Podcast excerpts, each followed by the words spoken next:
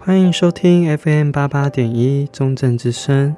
现在播放的节目是《紫金树下的说书人》，我是主持人立伟。期中考周终于结束啦，希望听众们都有考到自己理想的分数。大家在准备期中考时，是不是压力都很大呢？不知道你们都是怎么舒压的？像我啊，有时候会看一些恐怖电影来舒压。咦，这听起来好像有一点矛盾，对不对？我想，也许是自己也有点自虐的倾向吧。越被恐怖片吓到，就越感到舒压。这应该也是许多爱看恐怖片的人的心态吧。对了，前阵子刚好有一部恐怖片上映，名字叫做《我们》。我看了它的预告片，真的是快吓死了。电影的大纲是一家人出外度假，碰到一群与自己长得一模一样的复制人。接着彼此互相残杀的故事，原本就充满悬念的主题，再搭配上恐怖的音效，真的是很吓人呢。那么为什么会介绍这部电影呢？那是因为接下来要介绍的电影《逃出绝命镇》，就是这部《我们》的电影导演他的处女作。电影中一样充满了紧张的氛围。警告：以下内容将涉及严重剧透。请还未观赏这部电影的观众斟酌服用。好，那么接下来要开始今天的故事啦。克里斯是一个热爱摄影的摄影师，他的房里贴满了他所拍的照片。他的作品大多是人物或是动物，色调则以黑白相片为主。除了令他引以为傲的事业，他还有一位长得很好看的女友罗斯。两人已经交往了一阵子。罗斯决定这个周末带克里斯去见他的家人。然而有个问题，罗斯生长在白人家庭，而克里斯是他交的第一任黑人男友。克里斯担心罗斯的家人会不接受他。罗斯用温柔的口吻安抚他的不安。他说自己的父亲如果还有第三次投票，还是会投给奥巴马。在前往女友家的路途上。克里斯拨了通电话给他的好友罗德，他请罗德帮忙照顾家中的宠物。罗德是一名警察，跟克里斯一样是黑人。虽然他并不讨厌罗斯，但他认为克里斯去白人女友的家是一个愚蠢的决定。突然，有一头鹿闪过，撞上车子的挡风玻璃，两人都吓了一跳。惊魂未定的二人在车上待了一会儿，才下车。罗斯正在检查车况，而克里斯却坚持要去看那头鹿。他呆呆地看着一动也不动的死鹿，心中若有所思。警察过来处理事故，与罗斯问完案发经过后，就要求查看克里斯的证件。克里斯无所谓地拿出了证件，可是罗斯却据理力争，说男友并没有开车，凭什么查看他的证件？警察看他那么坚持，也就放弃了。女友维护他的举动，克里斯都看在眼里，心中很是感动。终于来到罗斯的家，除了罗斯的家人，他们家还有两名黑人，一位是女佣，另一位是园丁。罗斯的家人对他们的态度都很友善，这让克里斯放心了不少。父亲很热情地带着克里斯参观家里。他让克里斯看了一张罗斯祖父的照片，原来祖父生前是奥运选手，在比赛中输给了黑人。不过父亲并没有埋怨，反而大赞黑人的优秀。接着，他们围着桌子聊天。罗斯的父母问起了克里斯的家庭状况。克里斯没有爸爸，而母亲在他十一岁时就车祸去世了。为了缓解气氛，他们换了个话题。得知克里斯有抽烟的习惯，父亲强烈建议找罗斯的母亲治疗。他的母亲擅长催眠治疗，父亲十五年的烟瘾也在他的催眠下治好了。虽然那听起来很吸引人，不过谨慎的克里斯还是拒绝了。晚餐时间，罗斯的弟弟也回来一起用餐，期间他一直爆料姐姐的糗事。有兄弟姐妹的听众们注意啊！平时要对他们好一点，不然哪天他就把你的糗事都说给你的男朋友或女朋友听了。不过克里斯发觉罗斯的弟弟有点古怪，和他聊起格斗技，并且很不客气的想找克里斯比划一下。好在这时罗斯的妈妈及时阻止，才免于一场灾难。克里斯深夜睡不着觉，来到户外抽根烟。这时，园丁像发了疯似的拼命朝他冲过来。克里斯惊恐地看着他，向后退了几步。好在园丁在撞上他之前就转弯了。克里斯被这突如其来的景象吓了一跳，回过头时，却看见女佣在窗边直直地望着他。仔细一瞧，原来她是在照镜子啊！各种惊吓让克里斯也没心情抽烟了。回到屋里，克里斯被罗斯的母亲叫住。他问克里斯是否在他女儿面前抽烟，因为他很关心自己的女儿。克里斯既没有承认，也不否认，只是尴尬地笑了一下，说他会戒烟的。罗斯的母亲又一次提起克里斯死去的母亲，克里斯表示不想回忆这段往事。可是拗不过罗斯母亲的追问，只好说了。原来，在克里斯母亲出车祸的那天，年幼的克里斯一直在家中看电视。他认为是自己不管也不问，才害母亲错过了抢救的时机。所以这么多年以来，他一直很自责。也正因为这个童年的阴影，车祸时他才会坚持去看那头鹿。罗斯的母亲要他进一步回想车祸那天他待在家中看电视的情景，同时手中不停搅拌着咖啡杯，发出清脆且规律的声响。罗斯的母亲问他现在感觉如何？克里斯此时发现自己的身体竟然动弹不得。接着母亲说了句：“先到地下去。”顿时克里斯感到全身无力。意识与身体仿佛分离了，自己则是不停、不停地向下坠落。克里斯突然惊醒，他正躺在床上，也不清楚刚才所发生的是真实还是梦境。拿出手机，看到手机快没电了，他赶紧插上充电线。接着，他一个人带着相机，在早晨的森林里漫步。早晨清新的空气也令他的心情舒缓了不少。进屋前，他看到家中的园丁正在劈柴，就上前去打了声招呼。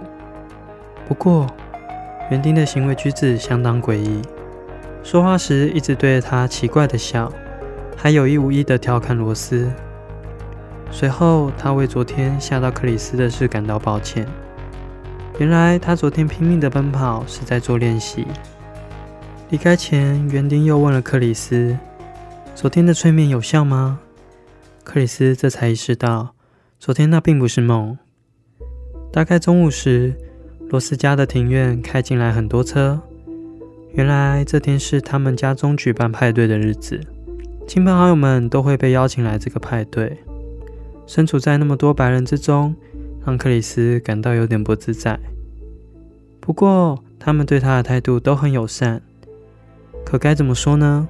有些友善过头了。他们都很关心自己的身体，甚至还有人对他毛手毛脚。这时，他在聚会上看到一位黑人，突然松了一口气，感觉像是抓到一根救命稻草。上前攀谈时，却看到他的动作和表情都相当僵硬，有种不协调感。此时，一名大他几十岁的妇人走来。可是两人的互动很亲密，看起来就像一对夫妻。分别前，克里斯举起拳头，要与他来个黑人常见的碰拳礼。可是对方却是伸手握住他的拳头。克里斯在一旁看着那名黑人，他走进人群间展示自己的身体。这番情景令克里斯心中充满疑惑。之后，克里斯碰到一位盲人。聊天后得知，原来他以前也是摄影师，但是因为用眼过度导致失明了，现在只能透过助手口述的方式来欣赏作品。克里斯回到房里拿手机，可他不知道的是，在他上楼后，楼下原本嘈杂的宾客瞬间安静了，全都抬起了头。他们看似聊天，实际上都在关注着克里斯。克里斯进到房里，却看到手机的充电线被拔掉了，而女佣正待在他的房里。克里斯很生气，可比起生气，他更在意的是女佣不自然的举止。他的语调中没有任何情感，表情很僵硬，就像他在楼下碰到那名黑人一样，脸上带着和园丁相仿的。那一抹诡异的微笑。更令他匪夷所思的是，当他向女佣提起自己身处在一堆白人时，会感到很紧张，并问了女佣的看法。这时，女佣的脸上出现了狰狞扭曲的表情，咧开嘴巴大笑，但同时却又流下眼泪。克里斯简直惊呆了，突然感到身上一阵毛骨悚然，心想。这里的黑人怎么都这么诡异啊！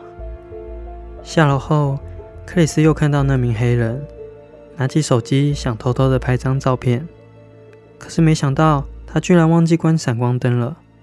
一道光闪过，突然黑人的神色呆滞，脸上流着鼻血，随后朝他冲了过来，抓着他的衣领，激动的大吼：“滚出去！从这里滚出去！”一群人上前把他压制住了。后来，罗斯的父亲解释道：“是闪光灯引起癫痫的发作，癫痫又导致了他的攻击行为。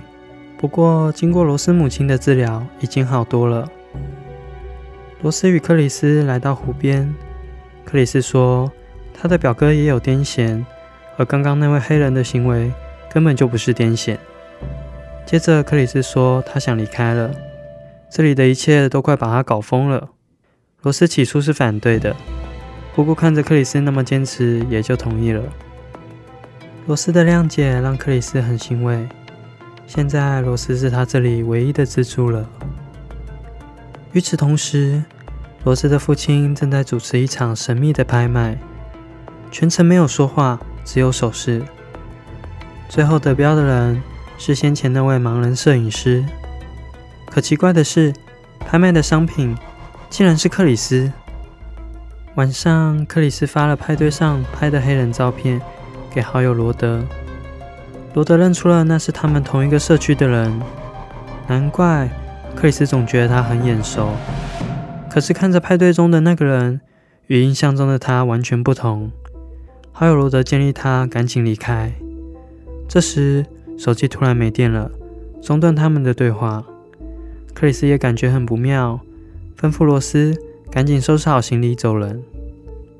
在罗斯整理行李时，克里斯正到处乱看，竟然发现罗斯与其他黑人男友的合照。克里斯记得罗斯之前告诉他自己是他第一任黑人男友。此时，克里斯心中浮上了一层阴影，他感觉相当不妙。罗斯还在整理行李，他说自己找不到车钥匙了。克里斯很着急，让他路上边走边找。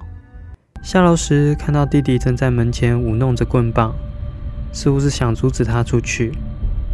罗斯的父母也在一旁，他们的言语间透露出危险的气息。克里斯被罗斯的家人包围着，罗斯在远处紧张地翻找着背包。这时，克里斯再也按捺不住心中的惶恐，对着罗斯大吼：“快给我钥匙！”此时，罗斯脸上慌张的表情瞬间消失了。接着慢慢举起拿着钥匙的手，担忧忧地说道：“你知道我不能把钥匙给你，对吧？”眼前的罗斯像变了一个人似的。原来刚才那一切都是他在演戏。绝望的感觉充斥在克里斯的心中，他愤恨地朝罗斯的弟弟冲了过去。罗斯的妈妈敲了敲杯子，克里斯突然晕了过去，就和之前被催眠时一样的坠落感。眼前的景象离他越来越远，就这样掉进无尽的深渊。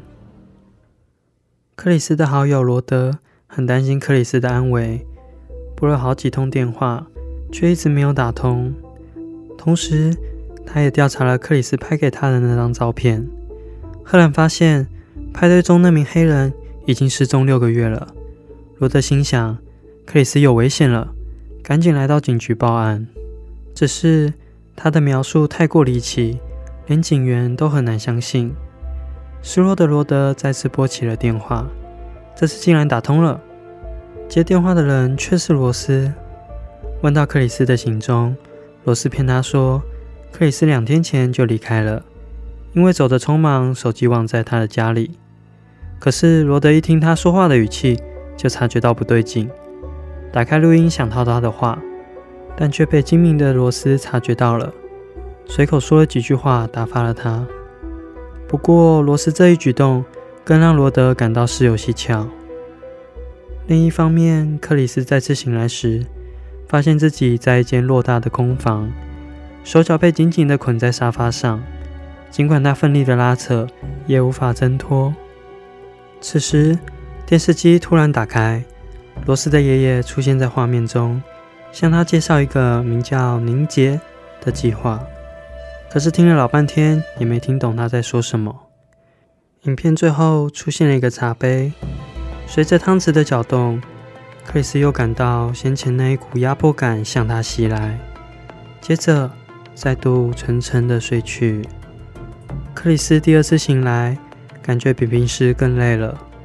电视又打开了，这次是即时通讯，面前的是之前碰到的那名盲人摄影师。他向克里斯解释了整个计划。原来他们透过将黑人催眠，削弱他们的意识。接着再动手术替换白人的脑袋，借此得到更强健的身躯，甚至是达到永生。之前的女佣、还有园丁以及派对上的黑人就是这种情况，因为还不适应新的身体，所以动作、表情才会显得那么不自然。影片结束后，克里斯注意到沙发的棉花冒出来了。没多久，电视又开始播放敲杯子的声音。克里斯又再一次陷入沉睡。手术即将开始，罗斯的弟弟过来松开椅子的束缚，准备带他到手术室。突然，克里斯趁他不注意，拿起钝器朝他的脑门用力一砸，弟弟瞬间昏了过去。原来刚才克里斯将沙发的棉花塞进耳朵里，因为棉花的隔音，才免于被催眠。父亲看儿子出去了那么久。就离开手术室，到走廊查看。这时，胸口冷不防的被刺穿。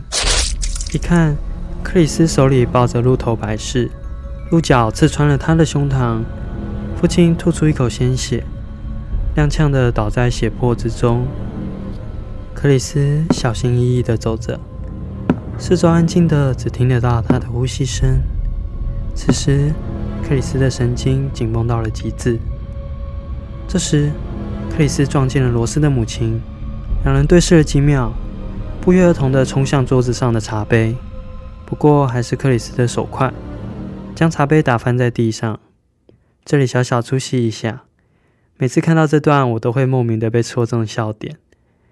以命相搏的决斗，他们却在争夺一个小小的茶杯。不知道听众们是怎么想的？好啦，也许是我的笑点太奇怪了。故事继续开始。没有催眠道具的母亲自然是抵不过克里斯，手中的刀子被夺了过来。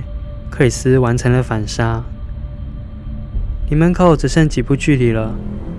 正当他的手伸向门把时，突然一只手紧紧地勒住了他的脖子。原来是先前打晕的弟弟又醒过来了。克里斯不禁懊恼，早知道就下死手了。经过一番缠斗，还是克里斯技高一筹，将弟弟击倒，最后还连踹了他好几脚，确定他不会再醒来了。从弟弟的口袋中，他摸走了钥匙，赶紧开车上路。忽然，一个人撞上了车子的挡风玻璃，原来是家里的女佣。本来想放着不管，可是克里斯又想起了年幼时自己害母亲错过抢救时机的事。只好把她也扛上车。女佣的脑子其实是罗斯奶奶的，一醒来就对着克里斯一阵猛打，最后车子失控撞上了电线杆，她也晕了过去。过了不久，克里斯恍惚的醒来，正想打开车门，后照镜被子弹击碎，后头的罗斯正杀气腾腾地拿着猎枪。尽管如此，克里斯为了不想被带回去，还是离开车子，踉跄地逃走了。罗斯连开了几枪，可都没有击中。我说：“罗斯啊，你这个枪法，要不不要瞄准克里斯了，瞄准其他地方，说不定还能打中。”罗斯见开枪没有用，喊了一声“爷爷”，园丁就朝着克里斯飞奔过去。原来园丁脑中的意识是罗斯爷爷的。克里斯被他压倒在地上，突然灵机一动，拿起手机对他放了闪光灯。园丁愣了一会儿，转过身对罗斯说：“把枪给我，我来解决他。”克里斯心想：“等等，不应该是这样啊！”可接过枪之后，他竟然朝罗斯开枪了，接着又朝自己开了一枪。克里斯这时才松了一口气。没想到此时罗斯还没有断气，伸出手要拿手边的猎枪。哦，我懂了，原来你是把命中度的点数都拿去点血量了。克里斯当然不会让他得逞，一把夺过他手中的枪。罗斯还在演戏。深情地对着克里斯说：“我很抱歉，我爱你。”克里斯还是心软了，没有了结他的生命。此时，一台警车夹杂着警笛声出现了。克里斯心想：“糟了，站在两具尸体旁，身上还满是鲜血，恐怕是百口莫辩了。”没想到走出车门的，竟然是好友罗德。克里斯如释重负地走上车，终于可以离开这个鬼地方了。不知道听众们喜不喜欢刚才的故事呢？在讲心得之前，先让大家听一下电影的主题曲《Siki Lisa》。这首歌也和电影一样诡异呢。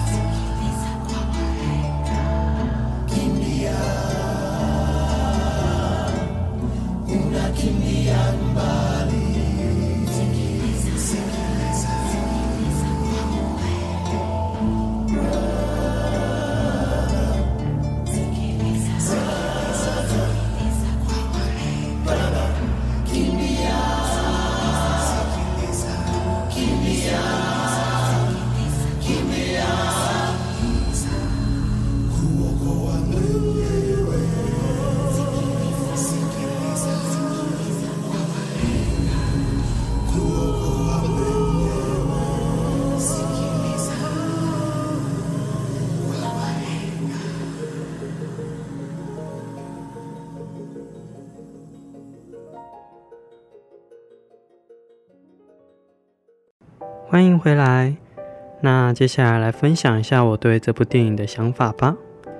首先，这部电影最了不起的地方在于它的剧情与演员的演技。其他部分，比如说音效、吓人的动作，其他恐怖电影都做得到。先来说说它的剧情吧。这部片处处充满了悬疑，让观众看着看着就沉浸于其中，很想知道答案。此外，这部电影还安排了许多处的伏笔，有些看似很自然，而有些却很古怪。而在第二次看电影时，看到这些伏笔，就会瞬间豁然开朗。这边提几个电影中重要的伏笔吧。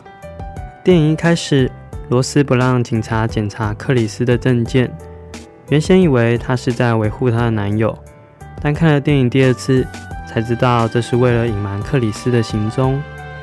再来，亲朋好友来到罗斯家，看到后面才知道，他们是为了看看克里斯的身体是否适合自己移植意识。接着，谈谈演员的演技。不得不说的是，女佣的演技真的很好，要演出那种不自然的表情与动作，真的很不简单。边哭边笑那段，真的是让人看得毛骨悚然。这边很推荐大家去看原片。不过，如果光听我的节目就觉得恐怖的人，还是不要越级打 BOSS 好了。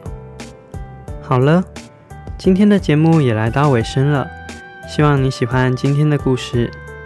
下周要讲的恐怖电影是《灵异第六感》，还没看过的观众可以先去看哦。如果没有时间看，也可以听我的解说。哦，对了，如果有听众害怕看恐怖片，不要担心，我只会再讲一集。之后就会换新的主题了。再次感谢你的收听，祝你有个美好的一天。那我们下次见喽，拜拜。